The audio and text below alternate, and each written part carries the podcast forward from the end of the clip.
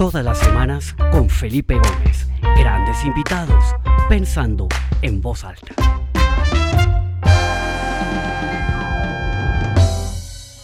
Bueno, muy buenas tardes para todos. Bienvenidos a esta nueva edición del programa Pensando en Voz Alta. Mi nombre es Felipe Gómez y estoy muy contento de ver a tantas personas que se conectan hoy. Sin duda un tema que despierta muchísimo interés.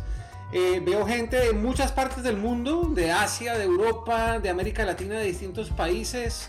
Eh, bienvenidos a todos los que se conectan regularmente cada semana. Eh, qué rico volverlos a tener eh, en, este, en este espacio y quienes se conectan por primera vez, pues bienvenidos.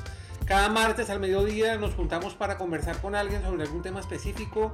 La idea es tener personas diferentes, con puntos de vista distintos, con experiencias y vivencias que nos enriquezcan. Y creo que sin lugar a dudas esto es algo que pues nos ha servido a lo largo de este periodo de pandemia. Y uno de los temas realmente más, eh, yo creo que candentes en este momento, claramente es el tema de la vacuna. Hay muchísima incertidumbre, muchísimas preguntas, muchísimas dudas. Eh, en todo, ¿no? Desde el proceso de cómo se desarrolla hasta la logística de lo que está pasando y cómo se está manejando todo el tema político y diplomático de la vacuna. Y empecé a consultar a varios amigos del sector del sector salud eh, para hablar de este tema y como dicen todos los caminos llegan a Roma, todo el mundo me decía el mismo nombre, tiene que buscar a Felipe Lovelo, tiene que buscar a Felipe Lovelo, es una persona eh, que conoce mucho del tema y realmente pues va a funcionar muy bien. Entonces yo empecé a buscarlo y gracias a Dios lo, lo, conseguí y está acá hoy con nosotros. Felipe, bienvenido a Pensando en Voz Alta, es un honor tenerte aquí con nosotros. Felipe, un gusto poder acompañarlos. Muchas gracias por la invitación y ojalá que podamos responder algunas de las tantas preguntas que seguro hay.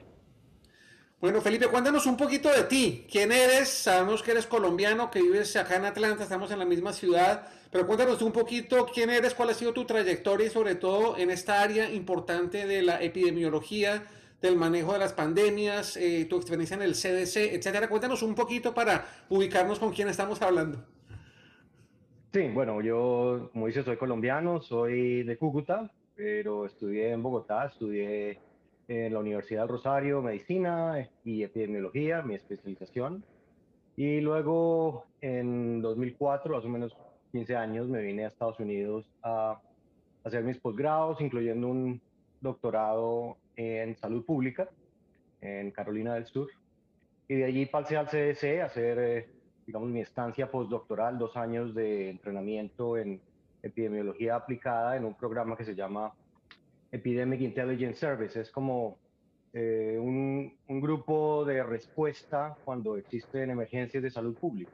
Entonces, eh, si existe una pandemia, si existe un brote, ya sea de E. coli en Michigan o ya sea de Ebola en África, en el 2009, cuando yo empecé, obviamente vino la pandemia de H1N1 y eh, bueno, yo estuve en México, en Argentina, en Estados Unidos, investigando las diferentes partes de esa pandemia y eso también me ayudó a eh, trabajar un poco lo que es eh, la parte de mensaje en salud pública y qué se hace en un momento de esos para, por ejemplo, responder preguntas acerca de una vacuna. De hecho, en ese momento también había muchas preguntas porque era una vacuna relativamente sacar eh, rápidamente y tuve la oportunidad de trabajar, digamos, con la administración Obama, sobre todo para la población latina en Estados Unidos.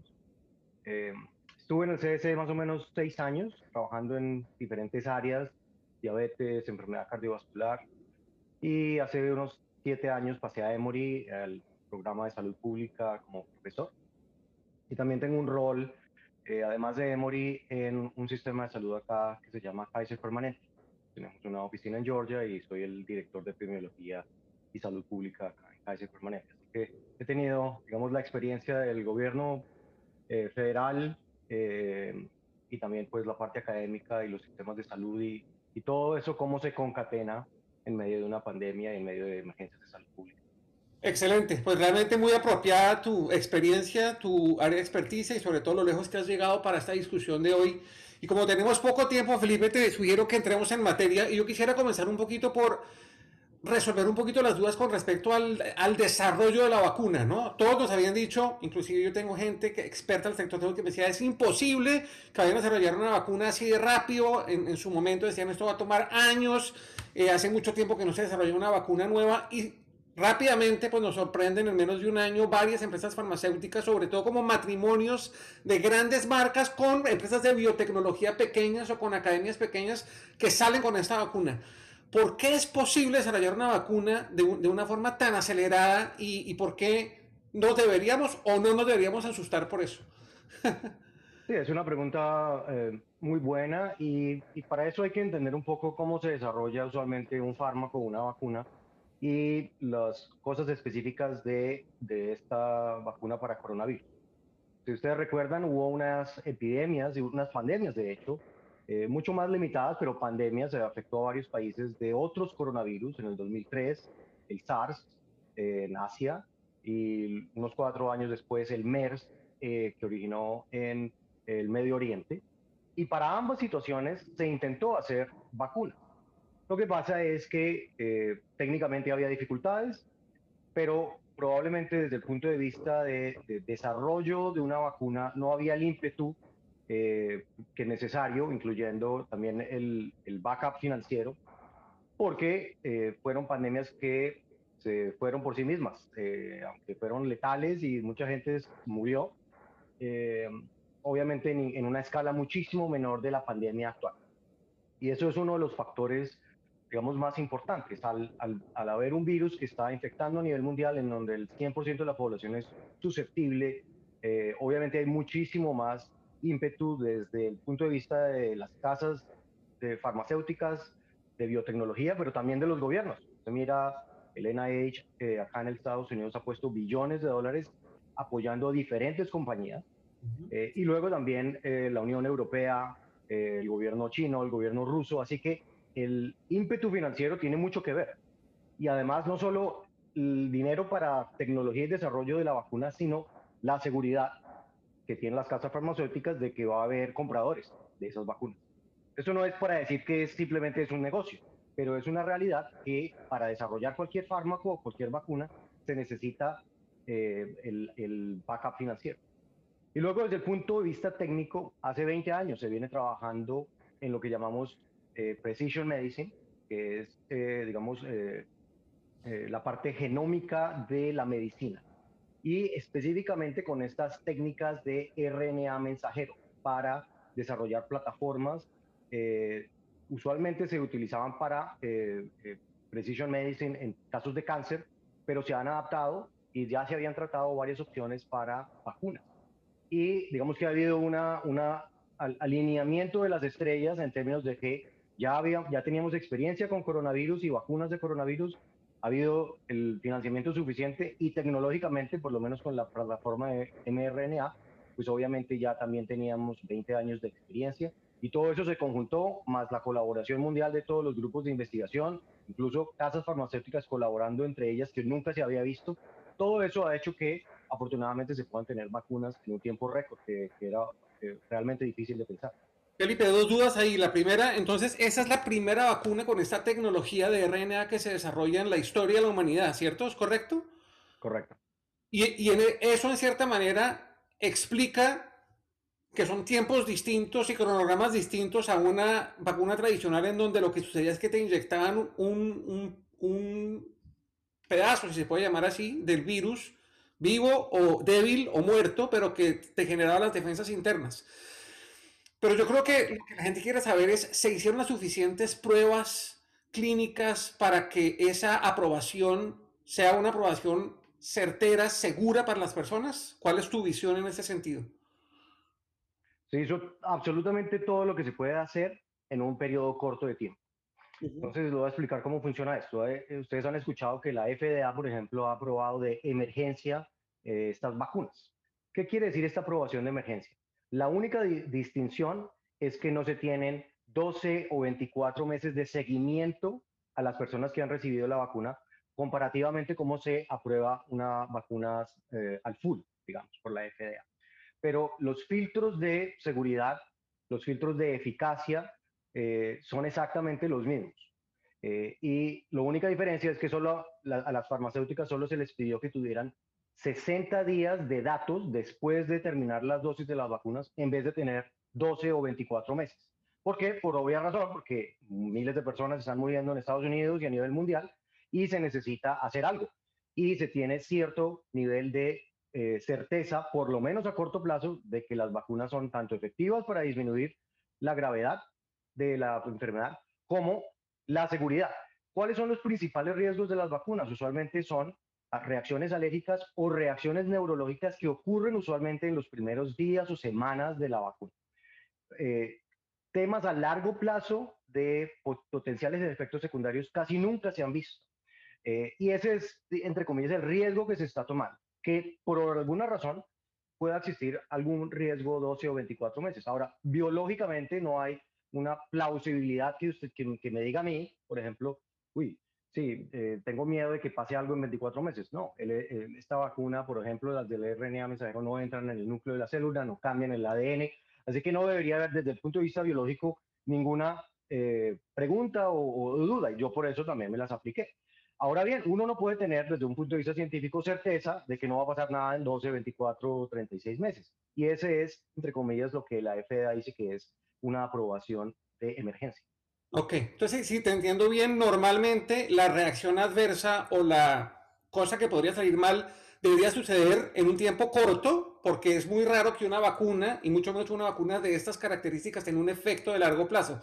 Una de las preguntas que alguien me mandaba, que me mandó eh, por email, me decía, decía, ¿qué posibilidad hay de que ese RNA como que se confunda, ¿no? Poniéndolo en términos muy simples, y que no haga la tarea que tiene que hacer, sino que se ponga a hacer otra cosa, ¿no? yo creo que ese es un poco el miedo, uno de los miedos que tienen las personas. ¿Eso es posible o no?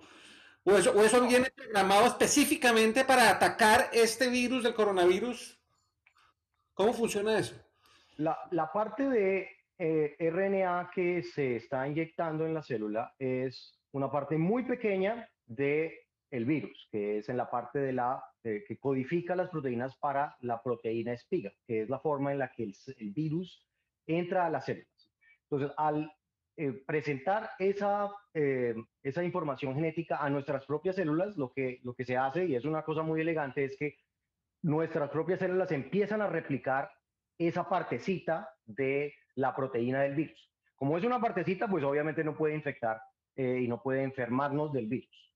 Y lo que hace entonces al, replicar esa parte es que se la presenta a las células inmunes y ya las células inmunes empiezan a reconocerla y saben cómo atacarla, se crean anticuerpos, se crea también eh, respuesta de la eh, inmunidad de las células T para saber qué hacer cuando realmente sí estemos expuestos a la infección. Lo interesante de esto es que una vez ese RNA mensajero se presenta a las células, ese RNA desaparece. Entonces yo, yo he visto la analogía que es como si usted le mandaran un email con la información de cómo reconocer a ese virus, pero ese email desaparece en tres días, ya. como un Snapchat. Entonces esa información no queda dentro de la célula, no va a cambiar, como le digo, el ADN, no entra al núcleo, sino que se utiliza la maquinaria celular para aumentarla y de esa manera presentarla a las células inmunes que luego van a reaccionar eh, con la, la, memoria. casos de, en Canadá, en Noruega, que hay gente que se pone la vacuna y se muere, ¿no? ¿Qué, ¿Por qué sucede eso? Es, es, es, una reacción alérgica, es una reacción, claro, son muy poquitos casos, pero son casos que generan un, un, un ruido eh, y un temor importante. ¿Por qué no nos tratas de explicar qué pudo haber pasado ahí? O simplemente fue que se cruzó otra cosa y el, paciente falleció y, pues coincidencialmente, ¿qué, teorías podría haber ahí para explicar esos casos desafortunados en donde personas justo después de ponerse la vacuna, horas o días después, terminan complicándose y hasta falleciendo? Eso siempre pasa y es por chance. Obviamente las autoridades de Noruega, de Dinamarca están investigando para asegurarse que no haya ninguna eh, razón que nos pudiera indicar que es por la vacuna que se murieron. Pero si usted mira, en Noruega, yo miré estos datos, 50 personas mueren al día en Noruega en estos casos de retiro que fue donde se aplicaron estas vacunas. 50 personas al día. Y sí, obviamente va a haber coincidencias en donde personas que ya están frágiles, que ya tienen una alta tasa de mortalidad, pues van a morir eh, porque tienen otras enfermedades, pero no necesariamente es eh, un link directo con la vacuna. Y esto siempre pasa. De hecho, las autoridades noruegas y muchas personas han dicho, uy, deberíamos no vacunar a estas personas, no porque haya un riesgo, sino porque sabemos de otras vacunas en el pasado que hay personas que van a morir eh, en, días eh, después de ponerse la vacuna y va a haber esa reacción desde el punto de vista de las noticias de decir, murieron personas. ¿Por qué? Entonces eso va a minar la confianza de la vacuna. Pero obviamente como ese es el grupo más vulnerable, es, éticamente uno no puede hacer eso y tiene que poner la vacuna a ese grupo. Ok, perfecto. Dos, dos, preguntas que también me hicieron es, por ejemplo, personas que tienen una condición alérgica, ¿no? digamos, media o severa, eh, ¿debería tener precaución al ponerse esta vacuna? Esa es una pregunta. Y la otra es, ¿alguien mayor que tiene ya comorbilidades o que tiene un precedente médico, tiene algún riesgo de aplicarse esta vacuna? Empecemos por esa segunda. No, no hay ninguna contraindicación ni ningún riesgo porque usted tenga diabetes o tenga enfermedad coronaria o cualquier otra enfermedad, incluso pacientes con cáncer, pacientes en quimioterapia activa, pacientes con HIV, todas estas personas deben vacunarse porque precisamente son las que tienen más riesgo de morirse y lo que pasa es que tal vez no van a, no van a producir una reacción inmune tan fuerte como una persona más joven o con un sistema inmune más fuerte. Pero precisamente porque son vulnerables deben vacunarse y no hay ninguna contraindicación. La única contraindicación de esta vacuna es muy específica, por lo menos las de RNA mensajero, es que tenga eh, una eh, alergia específica a alguno de los componentes de la vacuna. Entonces uno tiene que mirar cuáles son los componentes de la vacuna. Hay una cosa que se llama PEG, que es, digamos que un coadyuvante, que tal vez alguna persona pueda tener eh, alergia a eso, pero es muy raro. O que haya tenido una reacción alérgica a la primera dosis. Esa es la única contraindicación para eh, estas vacunas. Y si uno tiene historia de reacciones alérgicas, lo que se hace es que se monitoriza después de la vacuna por 30 minutos. A todas las personas se monitorizan por 15 minutos, se la ponen y le dicen sientes acá, nos aseguramos que todo salga bien, pero a esas personas que tal vez tengan historia de reacciones alérgicas fuertes, sobre todo que carguen un EpiPen, es decir, que hayan tenido eh, reacciones alérgicas, por ejemplo, a medicamentos o a comida o a las abejas, entonces se monitorizan por 30 minutos para aumentar esa ventana de posible eh, eh, reacciones alérgicas. ¿Qué tan frecuentes son estas reacciones alérgicas? Más o menos 10 por cada millón de vacunas que se han dado, han puesto una reacción alérgica. Todas esas han sido reacciones leves o moderadas, todas han sido manejadas en los hospitales y nadie ha muerto. Ahí se han puesto más de 100 millones de vacunas en, este, en, el, en el mundo en la actualidad. Hoy pasamos de 100 millones. Y no se ha reportado una persona que haya muerto por una reacción alérgica o por otra causa relacionada con la vacuna. Así que ese, uno tiene que poner el riesgo-beneficio con los números y con la evidencia en la mano. Y eso hay alguien acá por en el chat que lo de Noruega ya se descartó que hubiera sido, que hubiera sido de la vacuna. Ahora, otra pregunta, Felipe, ¿por qué menor de 16 años no se debe poner la vacuna? O sea, si es una cosa tan segura y tan, tan a la fija, ¿cuál es el problema que alguien menor de 16 años se la ponga? Porque en los estudios hasta ahora no se han incluido personas menores de 16 años. Eh, ¿Por qué? Porque eran el grupo que hasta ahora se ha mostrado tiene menos riesgo de enfermedad grave y la principal razón de ser de la vacuna es disminuir las hospitalizaciones y las muertes. Ahora bien, Pfizer y otras farmacéuticas ya están haciendo estudios con personas de 10 a 16 años y seguramente en un tiempo eh, de un par de meses, unos tres meses, vamos a tener datos acerca de la seguridad y la eficacia y se podrá empezar a vacunar a los niños. Pero por ahora, como no se han estudiado, pues uno no puede recomendarlas sin tener esos datos de seguridad y efectividad. Perfecto. Felipe, voy a, voy a compartir una, una diapositiva, no sé si la estás viendo ahí, ¿sí? hay varias vacunas que han salido. Está la de Pfizer y, de BioNTech, está la de Moderna, está la rusa, está la china, etcétera, etcétera, etcétera. ¿Varía una vacuna de la otra o esto es exactamente la misma vaina y no importa uno cuál le pongan el efecto y la, y la tecnología y la ciencia atrás es la misma o hay variaciones entre estas, entre estas, entre esta variedad de vacunas que claramente pues unas vacunas van a llegar a unas geografías y otras, ¿no? China pues está muy orientado en su población, Rusia también, y eventualmente también hay mucha investigación de que tanto China como Rusia usarán estas vacunas para empezar a hacer diplomacia de vacunas, lo que han llamado, ¿no? Para, para, para ajustar un poco sus intereses geopolíticos y políticos eh, en los países que les interesa. Pero digamos, la, la pregunta concreta es, de todas estas vacunas que ya han pasado aprobaciones en distintos países, varían entre ellas, es lo mismo uno ponerse la una que la otra, es lo mismo ponerse la de Pfizer que la de Moderna, etcétera. Pues la respuesta es depende. Okay. lo que nos interesa es disminuir la cantidad de enfermedad grave, hospitalizaciones y muertes.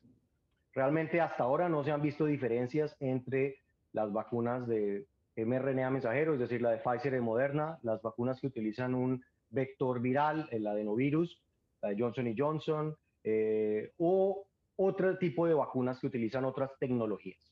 De hecho, eh, estaba revisando los datos y hay eh, cerca de 100.000 personas que han participado en los estudios clínicos de las diferentes vacunas y que han recibido la vacuna, que no recibieron el placebo. En todo ese grupo se han reportado cero hospitalizaciones, cero muertes. La efectividad de disminuir el riesgo de síntomas o de enfermedad moderada puede ser un poquito distinta entre una vacuna y la otra. Eh, las de Pfizer y Moderna parecen tener una mayor efectividad, el 90-95%. Hoy se reportaron datos de la vacuna rusa que también puede tener una efectividad por encima del 90%. La de Johnson Johnson tuvo una efectividad un poco menor, eh, más o menos del 70%, pero ojo, esa se testeó un poco más tarde y ya estaban circulando en algunos sitios en donde se testeó, en Sudáfrica, en Brasil, esas nuevas variantes que sabemos pueden tener una, digamos que una un poco más de dificultad estas vacunas para prevenirnos de enfermedad, eh, de infección y de, enfermedad por esas eh, variantes. Pero con todo eso, lo que nos interesa en este momento es, como le digo, prevenir las muertes y prevenir las hospitalizaciones para que los sistemas de salud no colapsen. Y todas las vacunas han mostrado un 100% de efectividad en prevenir eso, que es realmente la razón por la que nos, vacunamos. Ok, tres preguntas que hacen aquí rápidamente. Eh, el público en Colombia pregunta cuáles son las que se han comprado en Colombia. ¿Tú sabes cuáles son las que se han comprado en Colombia? Lo que tengo entendido es que hay unas de Pfizer, hay, hay, una diversificación. Pfizer, Johnson Johnson, eh, AstraZeneca. Y eso es bueno, porque vamos a tener distintas vacunas para poner en distintos sitios. Por ejemplo, las de Pfizer que necesitan una cadena de frío mucho más eh, eh, difícil logísticamente, probablemente serán las primeras que se pongan a los, al personal de salud. ¿Por qué? Porque en los hospitales, pues obviamente se pueden mantener ese, esa cadena de salud. O las que se empiecen a utilizar en personas de 80 años o más. Tal vez en zonas más apartadas, en donde es más difícil llegar, eh, se utiliza la de Johnson Johnson, porque esa tiene una eh, cadena de frío mucho más fácil de manejar y además solo requiere una aplicación, solo es ah, una vacunación en vez de dos, como la de AstraZeneca y la de eh, Pfizer. Entonces es bueno tener varias opciones porque seguramente va a haber distintas vacunas que se utilicen en distintos sitios del país. Pero uno debería estar tranquilo de que cuando le vaya, que cuando le toque su turno y vaya y le digan le tocó la de Moderna, pues no pasa nada. Y si te tocó la de Pfizer también. Estas vacunas, todas hasta ahora han demostrado eh, solidez y eficacia en lo, que, en lo que estamos buscando, ¿cierto, doctor? Exacto. Y independientemente de eso, yo creo que ningún país le han dado opción a la gente de escoger, porque lógicamente esto es muy difícil y si usted pierde su turno, probablemente está tomando un riesgo muy, muy alto. Así que si tiene una opción de vacunarse, no lo piense dos veces, eh, porque es la única forma de que usted va a prevenir el riesgo de enfermedad grave. Dos preguntas fáciles. ¿Alguien que ya le dio debe vacunarse? ¿Alguien que ya le dio la enfermedad? Sí. Eh, ¿Por qué? Porque eh, sabemos que la vacuna va a producir una inmunidad más fuerte y porque además sabemos que estas variantes del virus, la de Sudáfrica, la de Brasil, otras que van a llegar, probablemente tienen más riesgo de reinfección. De hecho, en Brasil eso es lo que ha pasado. Muchas personas, 75% de la ciudad de Manaus se había infectado inicialmente y empiezan a ver otra ola epidémica, pero con una variante distinta, es decir, que hay mucho más riesgo de infección. Y la respuesta inmune con las vacunas es mucho más alta.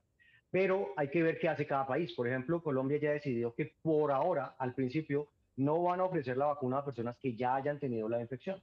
En Estados Unidos es distinto. ¿Por qué? Porque en Estados Unidos tenemos mucho más eh, disponibilidad de vacunas. Así que es eh, una cosa logística también y que decide las eh, autoridades de salud pública de cada país. Otra pregunta específica que hace alguien acá es, mi hija es alérgica a las sulfas, ¿se puede poner la vacuna? Ok, perfecto. Bueno, una cosa que, leí ayer que me da mucha ilusión es el caso de Israel. Israel es el, es el país, tengo entendido, que más vacunas per cápita ha puesto, ¿no? Creo que ha vacunado el 50 y pico por ciento de su población ya, una cosa impresionante, pues eso lo facilita porque es un país pequeño, ¿no? Súper sistematizado, súper eficiente, etcétera, pero los resultados son dramáticos. A la gente que, que, ya se ha vacunado, bueno, no solamente se ha demostrado que no hay unos efectos secundarios ni unas reacciones alérgicas, ni mucho menos que generen muerte, porque no ha habido ninguna documentación, pero por otro lado sí se ha, sí se ha demostrado en, en, en pocas semanas que los índices de hospitalización los índices de entradas a cuidados intensivos y los índices de muertes han, han caído de una manera importante. ¿Qué, ¿Qué, data tienes tú en la mente que pudieras compartir con nosotros para darnos como un parte de tranquilidad que esto sí está funcionando? Sí, pues tal como lo dices tú. Eh, un estudio que se publicó recientemente, miraron, eh, compararon las personas mayores de 60 años que se habían vacunado por lo menos con una dosis aquí en Israel versus personas de la misma edad que no se habían vacunado y la diferencia de incidencia de la enfermedad, es decir, el riesgo de, eh, de, desarrollar COVID o desarrollar, de, tener la infección, disminuyó en 50% solo con el primer, eh, la primera vacuna, más o menos dos semanas después de la primera vacuna.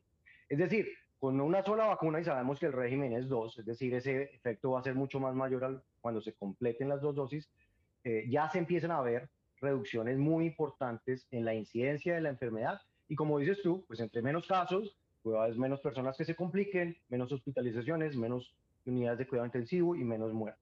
Así que eso es datos de la vida real, no son datos de las farmacéuticas, sino datos del de, eh, país que va más adelante, que ya son muy esperanzadores. Y por eso es que, como decimos en salud pública, que estamos en una carrera.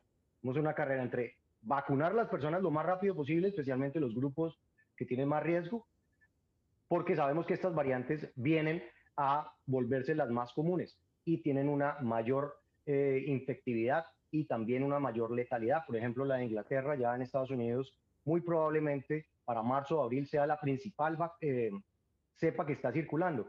Y eso va a aumentar el riesgo de casos como se vio en Inglaterra. Por eso estamos en una carrera literalmente para ganarle a esas cepas.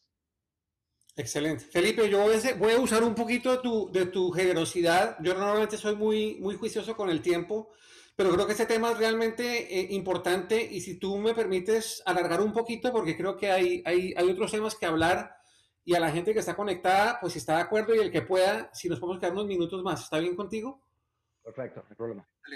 Bueno, una pregunta, Felipe, porque digamos que claramente también empieza a haber controversias, ¿no? Con la vacuna. Entonces, una controversia es el desequilibrio entre países ricos y países pobres, ¿no? Y acá hay una gráfica que tengo que quiero mostrar en donde muestra, por ejemplo, que Canadá ya logró asegurar el 500%, o sea, cinco veces más que su población, el número de dosis que necesita. Inglaterra el 300%, Estados Unidos el 200%. Por el contrario, países como Corea del Sur, Argentina, China, Brasil, inclusive Suiza, han logrado solamente asegurar una, un número de vacunas inferior a su población, ¿no? Entonces, además, teniendo en cuenta que esto son dos dosis por persona, pues ahí hay, hay, una controversia gigantesca que se ha hablado de, de, de, entonces esto es un tema de plata, los países ricos van a poder vacunar más rápido que los países pobres, ¿eso es sostenible o no? Otra controversia importante es, por ejemplo, en el Reino Unido que han decidido eh, alargar el tiempo de la segunda dosis, no hacerlo en tres semanas, sino hacerlo creo que en seis o en ocho, para poder vacunar a más gente en la primera dosis, por eso genera también mucha controversia o en Indonesia que dijeron no, no vamos a vacunar primero a los mayores de la población vulnerable, sino a los jóvenes que son los que producen y van a sacar adelante la economía de este país. Ese tipo de decisiones y ese tipo de cosas que están sucediendo, ¿cómo las ves tú desde la perspectiva de un doctor especialista en epidemiología? ¿Cómo ves esas controversias que se empiezan a formar y que eventualmente estos hablan de problemas políticos y diplomáticos, etcétera, ¿no? Sí, mire, la, una pandemia por más que uno quiera, siempre va a tener un componente muy importante político. Y uno tiene que, si, uno es un eh, epidemiólogo, si uno trabaja en salud pública, ya sea en el gobierno o en la parte privada, uno tiene que asumir que eso es la realidad para desarrollar estrategias cuando las cosas no funcionan. Eh, la inequidad de la distribución de las vacunas es algo que nos preocupa muchísimo, eh, no solo porque es digamos que desde el punto de vista ético no es adecuado, eh, sino porque va a fomentar la aparición de nuevas variantes. ¿Qué pasa cuando una, un porcentaje de la población es infectada o es vacunada? Eso crea lo que se llama una presión inmunológica al virus y el virus es forzado a mutar para poder sobrevivir. Eh, si hay un porcentaje muy pequeño de una de Sudáfrica, de, de, África en general, de Latinoamérica en general que está vacunado, esa presión inmunológica va a hacer que aparezcan más variantes, como ya hemos visto que están apareciendo a una tasa mucho más rápida de lo que pensábamos. Y eso va a hacer que haya riesgo de reinfección en países que teóricamente ya están vacunados, por ejemplo Canadá o Estados Unidos. Es decir, desde un punto de vista de salud global, no es una buena idea eh, vacunar un país y olvidarse de lo que pasa en el resto del mundo, porque entonces vamos, vamos a tener una epidemia que nunca acaba. Y eso lo ha dicho la WHO y, todos los epidemiólogos del mundo. Eh, ahora, desde el punto de vista político, pues hay que, hay que ver cómo se convence a los líderes de todos los países para que eh, compartan vacunas. Yo creo que la administración de Estados Unidos, la gente que em, empezó en esta administración lo tiene claro y volvieron a ser miembros del WHO, ya dijeron que van a apoyar el mecanismo COVAX eh, con vacunas y con dinero para ayudar a la región, pero eso obviamente va a tomar tiempo. Y la prioridad claramente va a ser primero vacunar su propio país, que es bien difícil, ya se han visto lo difícil que es, y además eh, eh, solucionar los problemas en la propia casa. Si usted mira, en Estados Unidos no solo hay inequidad a nivel global, sino que hay inequidad dentro de los países. En Inglaterra, en Estados Unidos ya se ha demostrado que los blancos tienen doble, 100% eh, mayor probabilidad de recibir la vacuna que personas de raza negra o latinos. ¿Por qué? Porque tienen más acceso, porque tienen probablemente más facilidad de, eh, hacer la, la, cita para la vacuna. Si tienen que esperar un día para ponérsela, pues no lo pueden hacer, se pueden, pueden ir al trabajo, mientras que las personas de raza negra y raza latina tal vez no tienen esa posibilidad. Y también hay mucho mayor, eh, eh, digamos, dudas en la comunidad latina y la comunidad afroamericana que hacen que las tasas de vacunación usualmente siempre sean menores. Así que eso es algo que los países tienen que también trabajar en esa equidad dentro del país. Por ejemplo, en Francia, Felipe, leía yo que el 50% de la población no se quiere poner la vacuna. Eso para el país también es una cosa que lo, debe poner a pensar porque los costos y la logística y el personal y todo eso, cuando la mitad de la gente no se la va a poner, la otra mitad ya le dio el virus de cierta manera, eh, eh, leía en este reporte que, que sacó de Economist que para algunos países inclusive casi que no va a ser atractivo hacer todo este esfuerzo por, por, por, distintas combinaciones de cosas, ¿no? Entonces, pues es, es, un tema complejo, es un tema complejo de analizar, ¿no? Así es, pero desde el punto de vista de, de virología y de epidemiología, uno tiene que tener muy cuidado, mucho cuidado con eso. Una decisión, por ejemplo, de, de no vacunar a la población, de no, no meterle, como decimos en Colombia, la ficha y todo el esfuerzo y todos los recursos. ¿Por qué? Porque existe el riesgo de estas nuevas variantes y que es una epidemia que nunca acabe, que haya picos de una variante y luego de otra variante y el costo económico, el costo en salud, el costo humano, pues obviamente es terrible. Ahora, lo que está haciendo Inglaterra es muy interesante y es, es básicamente un, un estudio, pero eh, en la vida real. Es como si estuvieran haciendo un estudio de qué pasa si se da una sola dosis eh, con las tasas de infección, las tasas de mortalidad. Lo que piensan la mayoría de personas es que eh, aumentar ese tiempo entre la primera y la segunda dosis eh, probablemente no vaya a disminuir la eficacia de la vacuna. Pero depende, si, si, es mucho tiempo, o sea, seis semanas es lo que, por ejemplo, recomienda el CDC acá en Estados Unidos. Ocho o doce semanas, pues no sabemos qué puede pasar, no se ha estudiado, la formulación que utilizaron Pfizer y Moderna fue muy distinta. Así que no sabemos qué puede pasar. Y también existe, volvemos a lo mismo, el riesgo de personas que tengan algo de inmunidad, pero no full inmunidad, que puedan ser infectadas y que el, virus, por esa presión inmunológica, mute más. Así que pueden, están tomando un riesgo muy importante y entendemos por qué lo están haciendo, porque tiene una mortalidad per cápita altísima eh, por esta variante, eh, pero es una decisión pues muy controversial, porque puede no solo afectar qué pasa en la población de Inglaterra, sino que puede también crear nuevas variantes que pueden esparcirse por todo el mundo. Así que eh, es, es, un estudio en tiempo real, básicamente, y es algo que nunca hemos visto, pero en un tiempo de pandemia, pues hay que tomar decisiones eh, que muchas veces son difíciles o que no están 100% basadas en la evidencia. Muy interesante, Felipe. Ahora, una cosa son los tiempos, ¿no? Porque claramente, pues hay un poco de entusiasmo y de emoción que la vacuna está funcionando y todo eso, pero claramente esto va a ser un viaje que va a tomar, va a tomar un tiempo importante y durante ese tiempo, pues vamos a seguir con las restricciones y con las cuarentenas y con todo eso, ¿no? Yo miraba este mapa en donde decía, a ver, los países que están verde oscuro, que básicamente es Europa y Estados Unidos, ¿no? Eh, dice que para el final de este año eventualmente ya podría estar ese 70% famoso de la, de la población o vacunada o con sus anticuerpos. Los países en verde claro hacia mitad del 2022, ¿no? Inclusive leía que, por ejemplo, México y Brasil logran meterse en este, en este color verde porque han accedido con las, con las farmacéuticas montar fábricas con algunos beneficios fiscales en sus territorios y además que sean territorios de pruebas clínicas adicionales y eso ayuda pues que lleguen más dosis eh, de las que podrían llegar a otros países. Los países amarillos, dentro de los cuales están Colombia, ¿no? Dice que para, para eh, a ver qué dice acá, final del 2022 eventualmente se podría llegar a esto. Eh, y los países rojos, que en América Latina tenemos un par, ¿no? y en África tremendo y en Asia, sobre, todo en, en, en esta parte de Asia, dice que en el 2023, ¿cómo ves tú ese, esa línea de tiempo? ¿no? Inclusive hay otro slide acá que muestra como por geografía, ¿cómo, ves tú esa línea de tiempo y esto cuánto tiempo nos va a tomar poder, poder eh, llegar a esa inmunidad de rebaño, que es como ese punto de, ¿no? de, de, tranquilidad donde eventualmente las cosas podrían volver un poco a la, a la normalidad?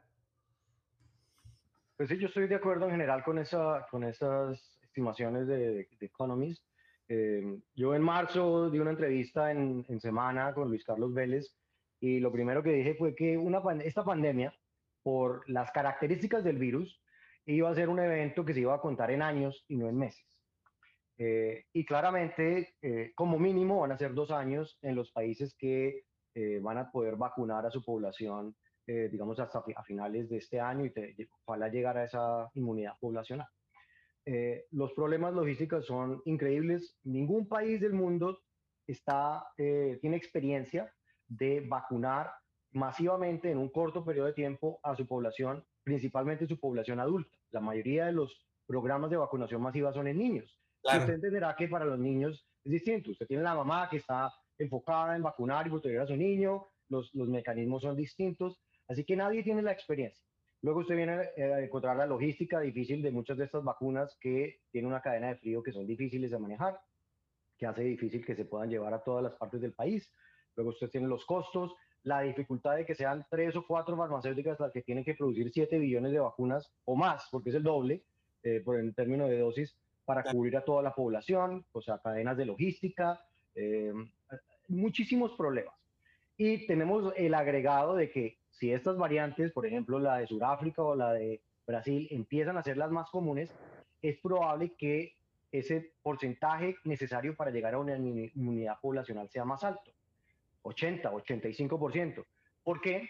Porque es una relación inversa. Entre más eh, infeccioso es un virus, más eh, alto el porcentaje de la población que tiene que estar con inmunidad para poder llegar a esa inmunidad poblacional y que se rompan las cadenas de transmisión. Así que si eso se da, estamos hablando de que no es 70%, sino puede ser 80, 85%. Así que hay muchísimos factores eh, en contra. Eh, digamos que tenemos la luz de que las vacunas salieron, salieron rápido. Hay varias vacunas, lo cual es excelente. Eh, pero eso no va a ser fácil. Yo he hecho la analogía que ahora con las vacunas es como si hemos llegado a la base del Everest.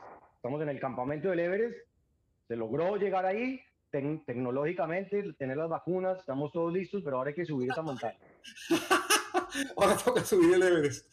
Felipe, bueno, no quiero, no quiero abusar mucho de tu, de tu tiempo y de tu confianza. Un par de preguntas rápidas. ¿Ya sabemos si con esas dos dosis ya queda uno vacunado o eso es una cosa que toca ponerle refuerzos con el tiempo? ¿Hay alguna respuesta en ese sentido o todavía no? Lo que piensan la mayoría de virólogos es que eventualmente se van a necesitar ya sea boosters si alguna de estas variantes empieza a ser más comunes, o eh, una vacuna que sea multivalente, eh, similar a lo que nos ponemos, por ejemplo, todos los años para diferentes cepas de la influenza. ¿Por qué? Porque la inmunidad que producen estas vacunas no es una inmunidad que nos dure 10 o 20 años. No lo podemos saber hasta que no haya seguimiento. Pero si yo tuviera que apostar, esta es una vacuna que probablemente se tenga que poner cada año o en un eh, intervalo de pequeño de años, dos, cinco años.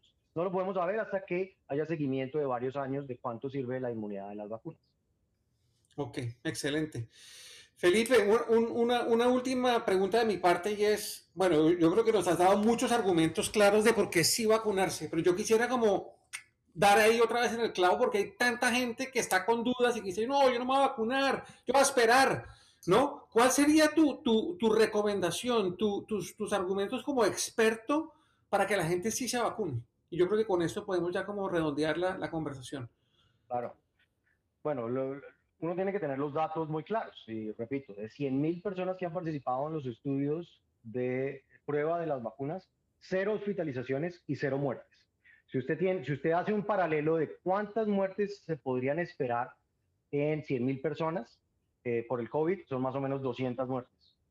Así que hemos, con esa vacuna se pueden prevenir eh, por cada 100.000 personas más o menos 200 muertes. Usted multiplique eso por la población de su país y usted entiende por qué desde el punto de vista de salud pública las vacunas es la única forma de salir de la emergencia y de evitar que haya un colapso general en el sistema de salud. Y eso nos afecta a todos, porque si usted lo, lo atropellan o tiene una apendicitis y el hospital está lleno, pues su riesgo de morir de una apendicitis, no del virus, sino de una apendicitis, es muchísimo más alto porque pues, los médicos no dan abasto y los hospitales no dan abasto. Desde un punto de vista de una, de una anécdota personal, yo tuve la, la oportunidad de vacunarme, eh, ya llevo más o menos tres semanas después de la segunda dosis, por ser personal de salud. Eh, y hemos mandado a, nosotros tenemos un, un nene de seis años, lo hemos mandado a la escuela presencial porque nos parecía importante y sabíamos que el riesgo era bajo. Desafortunadamente, después de las fiestas, algún niño llevó a la clase el virus, mi hijo se contagió, trajo el virus a la casa, pero a mí no me lo pasó porque yo estoy vacunado. Pero mi esposa, mi suegra de 75 años tuvieron el virus y han estado enfermas. Afortunadamente todo ha salido bien, no ha sido una enfermedad grave, pero eh, digamos que usted tiene aquí el riesgo de llevar el virus a la casa sin saberlo, sin saber quién es la persona que lo va a llevar y el riesgo de personas vulnerables que están en su casa que pueden tener enfermedad grave. De hecho, eh, eh, las personas por encima de 70 años son las que tienen más riesgo de enfermedad grave. Así que eh, lo que llamaríamos una tasa de ataque en mi casa se ve 100% de las personas no vacunadas.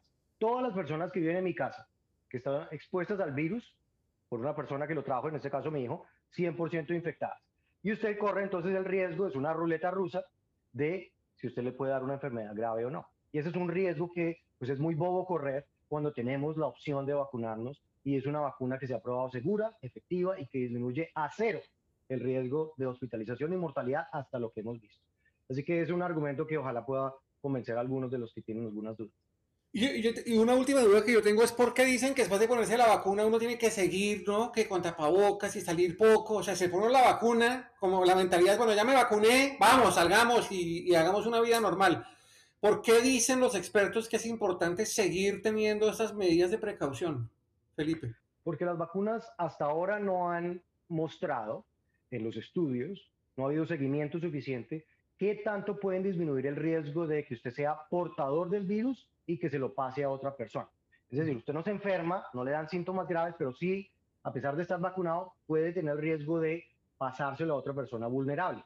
Y mientras el 80% de la población, especialmente las personas vulnerables, no se hayan vacunado, pues lo, lo ético y lo lógico para hacer es que usted no sea un portador de ese virus, eh, porque puede infectar a otras personas. Así que ojalá eso ya no se tenga que hacer cuando ya el 80% de la población esté vacunada, pero de ahí a eso nos faltan muchos meses y por eso los expertos dicen que hay que seguir cuidando, eh, cuidándose y haciendo las recomendaciones. Excelente. Pues Felipe, de verdad, muchas gracias. Creo que esto ha sido tremendamente valioso, por lo menos para mí, espero que para todas las personas que están conectadas también. Eh, muy interesante, muy claro, creo que lo has explicado de una manera súper simple, sin complicarnos la vida para que todo el mundo lo entienda. Y yo de verdad aprecio muchísimo este espacio. Ah, acá me están preguntando que si esto va a quedar grabado. Claro que sí, como todas las semanas quedará en la página www.pensandoenvozalta.com para que por favor si lo quieren volver a ver o compartir en sus redes sociales o con sus amigos o en sus grupos de WhatsApp, háganlo porque creo que esta es información tremendamente valiosa. Eh, antes de cederte el micrófono, Felipe, para que te despidas de, de, los oyentes de Pensando en Voz Alta, simplemente agradecerles infinitamente a todos los que se conectaron, eh, que recurrentemente se conectan y los que están acá por primera vez. Y los espero la próxima semana. Eh, yo creo que mañana en la mañana estará ya actualizada la página con nuestro próximo invitado y regístrense desde temprano para que logren entrar. Entonces, de verdad, muchas gracias a todos y Felipe, te cedo el micrófono para que cierres este, este episodio.